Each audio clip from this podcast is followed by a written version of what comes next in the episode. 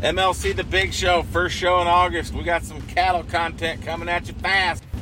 But today we have a uh, industry figurehead, LoosTalesMedia.com, and also Trent Loos on Facebook.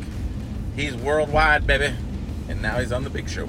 We'll just pile right in here and get the meat of the podcast, okay? That's what we do. We get to the meat. People trying to demonize it. That's a good play on words. Good job. This is Matt Lautner on the Big Show podcast. Got Trent Loos. Is that how you pronounce it? Loose? Loose, on the loose. I've seen and heard you from afar for several years now. I mean, I guess I hadn't ever sat down and listened to full podcast before the last week or two. And Amanda Radke comes on your show every Thursday. Can you start off by just giving my audience that may not be aware of you, like your beginning story, just quickly, and then tell us a little bit about your platform currently? Sure. I'm sixth generation man from the land. I actually grew up at Quincy, Illinois. You're from the same hometown as Nolan Fleshner and also Tom Klinger, who have been on the show in the last month. My family still farms the same land that the first Loos came to from Germany in 1832. So this is outside of what you're talking about, but I don't think I'll ever have a chance to ever talk about my grandpa Lautner again. So he grew up in Tell City, Indiana, in southern Indiana, served in World War II, and uh, over on the front lines in Europe and then he moved to Iowa after the war and uh, settled down in Jefferson, Iowa. So, shout out to my old grandpa Walt Lautner, one of the best human beings I've ever met. And really, what we're talking about here, Matt, is that we have a bunch of people trying to define sustainability and tell farmers how to farm. And for somebody, and, and we have many farmers all across the country that have this same story, that have been taking care of the same property for 100 years, and now we've got somebody sitting in a cubicle that thinks they're going to design a sustainability concept and program for the farmer. I will say this I get frustrated and disappointed with people that get their education and knowledge about livestock or ag from a textbook. I'm out. In 2000, I walked into a radio studio where Kelly and I had moved to uh, the Rosebud Indian Reservation, and we had 300 cows at the time, 300 Limousin, purebred Limousin cows, selling about 60, 70 purebred bulls a year and I got tired of people not understanding who was involved in producing food and, and people trying to tell farmers how to farm. So I walked into Jim Thompson's radio studio in 1999. I said, "Hi, my name is Trent Loos, sixth generation United States farmer. I want my own radio show." And he looked at me and he laughed. And I said, uh, "I sat down." He said, "Oh, you're serious?" I said, "Sir, I'm not leaving until we get a deal." Your entry into radio or broadcasting or being an advocate or whatever you describe yourself is a lot like me uh, pursuing my wife. I just sat down and I said, We're going to make a deal, and we're not leaving this room until the deal is made. By golly, it worked out. I've cared for more than 1 million animals in my lifetime. And here we have people who have never touched an animal, never had to breed a cow, never loaded a, a steer, never did anything, or loaded a market hog. There's where you really test your resilience. They're telling people how to take care of animals. So they said, we can either stand by and complain about what's happening, or we can get involved, tell the story, and be part of the solution. And so in 22 years, I've been very blessed to speak in 48 states in the United States to audiences, to actual audiences. I've spoken on four continents and every time I speak, it is about connecting food producers to food consumers. And also, past the point of uh, connecting consumers with producers, it's a national security issue, right? Domestic food production is a means of national security. And Matt, I told that story for 20 years, and nobody paid attention. In fact, in 2008, when California passed Proposition 2, I was in California 14 times trying to explain to them if you do this, you're going to be one step closer to not having food production in California. California, by the way, is still the number one food producing state in the nation, but we've decimated their infrastructure. So, just as a basic theme of U.S. Senator Chuck Grassley's appearance and Amanda Radke's appearance, and now your appearance, we are nine missed meals away from a revolution because these idiots are making it harder for ranchers to make food or they're giving more restrictions it's going to lead to food shortages. But in 2022, as a result of everything that's happened, thanks mostly to a, an idiot by the name of Biden, we have people asking questions. Why have 37 food plants burned down in the past year and a half? when the horse comes to the tank and is ready to drink, you got to have some water there, and that's what we're doing. You're speaking my love language, bashing on Biden. What a moron. So you go ahead and you stack spaghetti sauce at a store and in a supermarket. You control the guy or the woman who runs the run, run brings out the carts on, on, on, on a forklift. The problem is that these aren't Biden initiatives, and, and I sure. did hear you and Amanda and you had Klaus Schwab there. In, in 15 months, I've spoken in 41 states about the 30 by 30 initiative that he signed January 27, 2021, Executive Order 14008 and that is where the 30 by 30, 30 by 30 initiative comes from. But he did not come up with that. That came out of the United Nations, the World Economic Forum, and that's why the Danish farmers are going ballistic. That's why last week we saw Italian farmers driving tractors to town. Justin Trudeau's his poster child. Farmers in Canada are being told they're not going to be able to use fertilizer. This is audience participation time. Go ahead and Google Justin Castro or Justin Trudeau. Uh, his real father is Fidel Castro. Don't believe me? Google it. To speak in 41 states and actually testify in four state capitals about the challenges and the dangers of 30 by 30 signed by Biden on January 27th, 2021, which is part of the whole United Nations and world government order. But uh, case in point, it's already happening because I have a lot of people that say, "Oh, that they just did that for rhetoric. They'll never put this together." Well, they already are putting it together. I just went through Casper, Wyoming. Outside of Casper, Wyoming in May, there's a 35,000 acre ranch that sold. The Bureau of Land Management bought this ranch in cooperation with the Conservation Fund out of Arlington, Virginia, by the way, who brags about putting 8 million acres in conservation. The one thing, Matt, that we need to really focus on here is when they talk about putting things in conservation, they're not talking about producing food. They're talking about turning it back to its natural state and producing wildlife, and that does not feed the world. But the problematic part of this is the Bureau of Land Management bought this 35,000 acre ranch, and there's a protocol that when a federal government entity wants to buy any resource in a state, they contact and work with the state legislators and the governor of that state. The governor of Wyoming learned about the Bureau of Land Management buying a 35,000 acre ranch near Casper, Wyoming by reading the newspaper.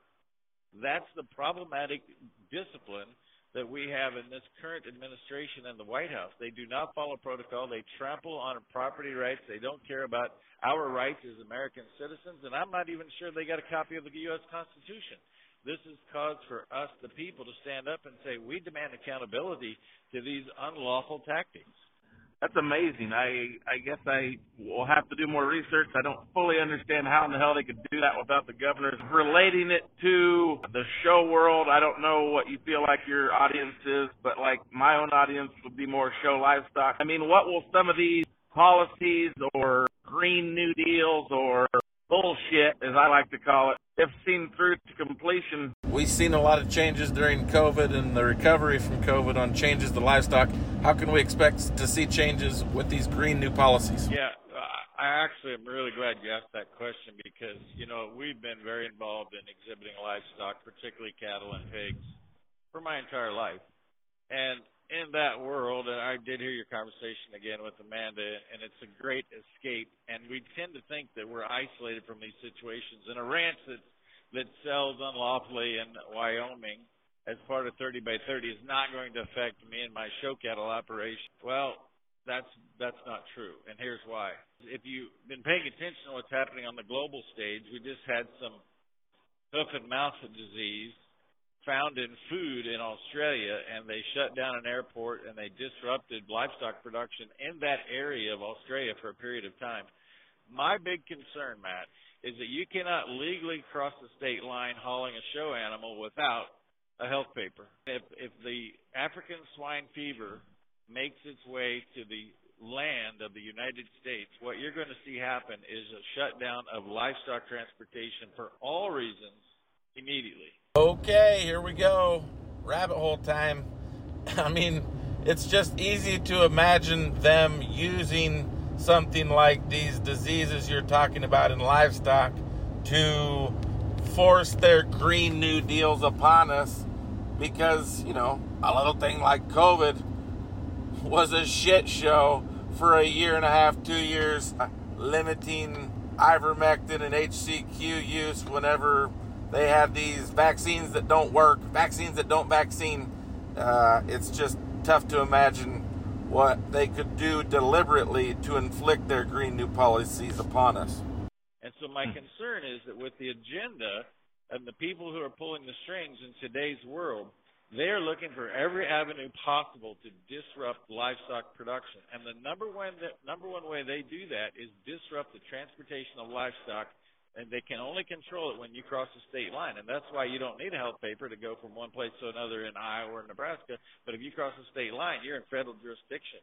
When they start putting more scrutiny and start telling you that you can't take an animal out of your state, that's when they really put the screws to us. The whole agenda is to eliminate the ownership and the consumption of animal protein and animal fats. That's what leads to healthy human beings, by the way, and that's what leads to a healthy planet. That's what they want to disrupt. We in the show industry are not immune to these bigger world issues because we are driven by our ability to get a health paper to say we can transport these animals. I just got to put in my two cents on eating bugs or trying to make plant protein the most uh, available source. I think when it comes to impossible meats or vaccines, Bill Gates is crazy and living. A fairy tale land. And uh, have you ever seen any of these people that are vegans? I mean, I don't have anything personally against them, but they seem to age a lot faster than people that are ingesting red meat and fat.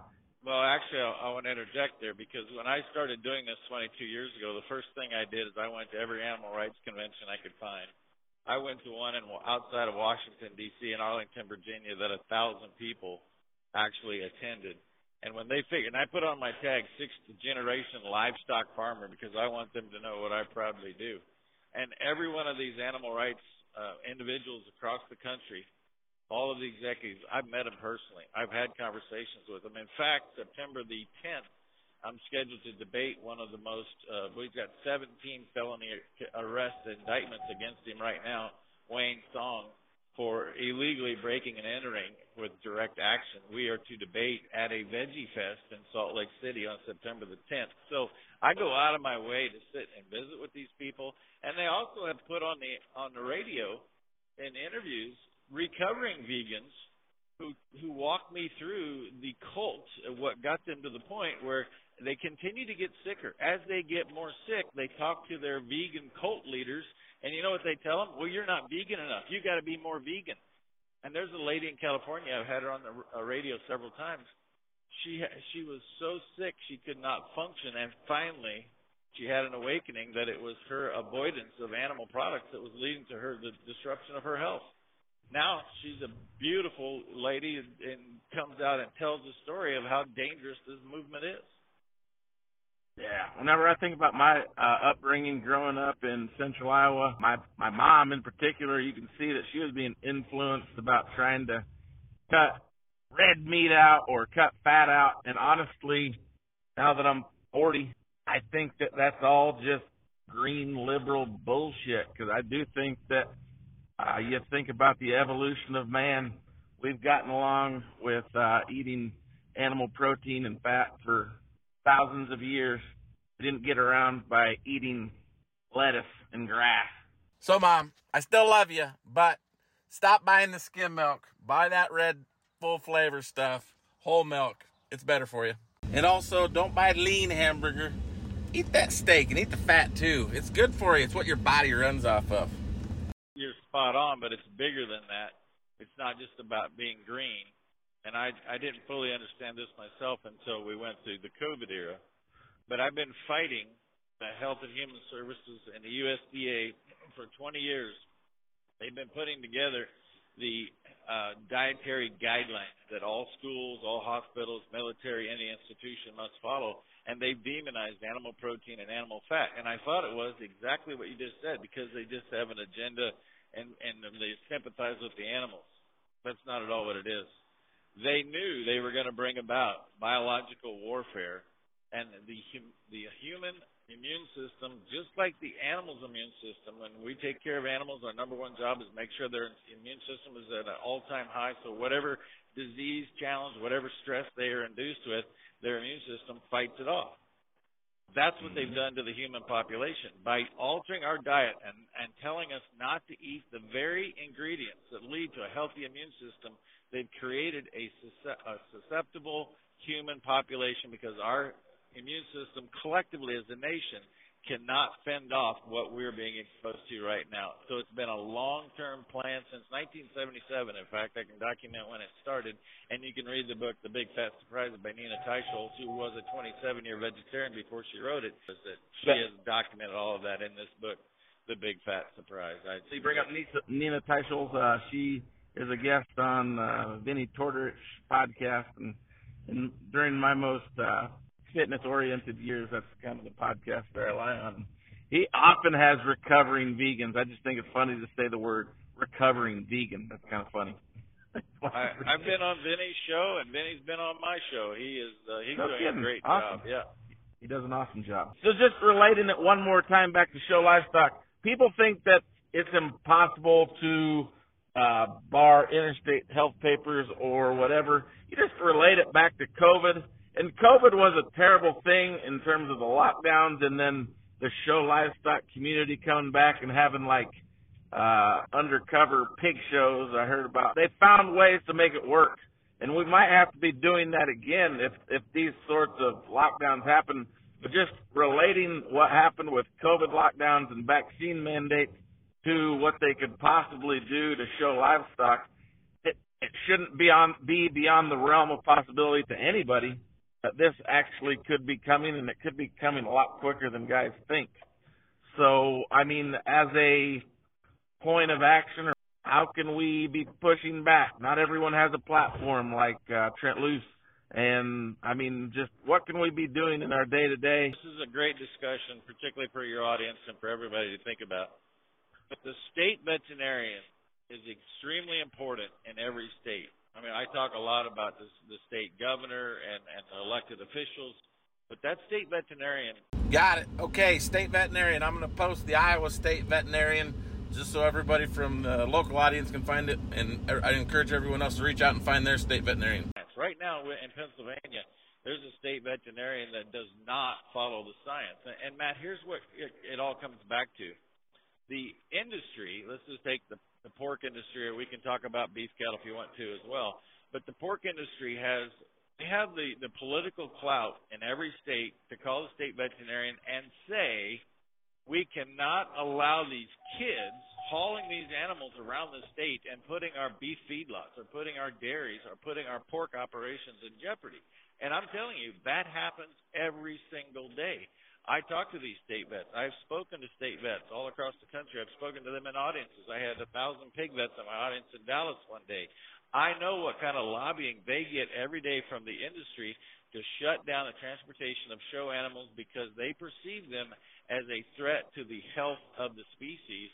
And so, for that reason, it's important that people know their state vet and they communicate exactly what they do and we're talking about dealing with perception, and we need to make sure that the state vet is using science because that's what it's all about. You're a wealth of knowledge, sir. So I appreciate you joining me here for a few minutes as you're traveling from Wyoming back to Springfield, Missouri, with a pit stop in in central Nebraska at your home location. Uh, hopefully, we can uh, have you back on someday to uh, talk more because I think your knowledge and your delivery is just going to hit a lot of people dead center in terms of my audience. So I appreciate you taking the time. I apologize for being in somewhat of a spotty cell signal, but uh, hey, that's the beauty of rural America right there. Beauty of podcasting, baby. So thank you very much, Trent. Uh, seen you around. Your you said earlier something about uh, what did you say? Oh, when people see your name tag, they know you're associated with livestock and I'm going to tell you, just from a distance, just as a student of the marketing game, the uh, handlebar mustache and the cowboy hat probably probably was a, a dead giveaway before they saw your name tag. well, they think I'm Wyatt Earp. they don't know about livestock agriculture at that time, but they've all seen the movie Tombstone, so I just built on that. And I was in a movie too. I helped write a movie and, and a movie that uh, tells that story that we've been talking about right here. It's on Netflix. What's that movie called? The Stand at Paxton County. Cool. The Stand at Paxton County. I have at least two bits of uh, information that I'm going to go research. The Vinnie Tortorich podcast and now the Stand at Paxton County on Netflix. Can't wait to listen to them and watch them. All right. All right. Well, I look forward to getting together. Maybe uh, I don't think I'm going to make it to the Iowa State Fair, but I'll see you somewhere down the Dusty Trail. We'll see you later, Earp. Thanks for joining us. Thank you. Thank you. All righty. Bye.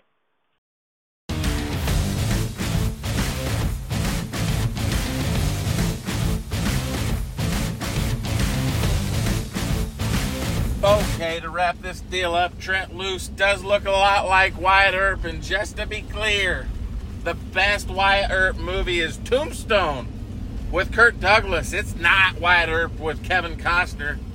Don't believe me? Listen to this. Tell you one thing though.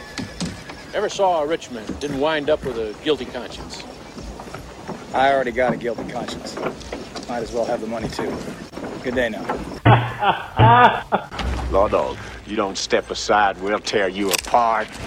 You die first, get it? Your friends might get me in a rush, but not before I make your head into a canoe. You understand me? He's bluffing. Let's rush him. No. He ain't bluffing. You're not as stupid as you look, Ike. Nerve wracking sons of bitches. Something on your mind? Just want to let you know you're sitting in my chair. Is that a fact? Yeah, that's a fact. Well, for a man that don't go heeled, you run your mouth kind of reckless, don't you? No need to go heel to get the bulge on a tub like you. Is that a fact? Hmm. That's a fact. I'm real scared. Damn right you're scared.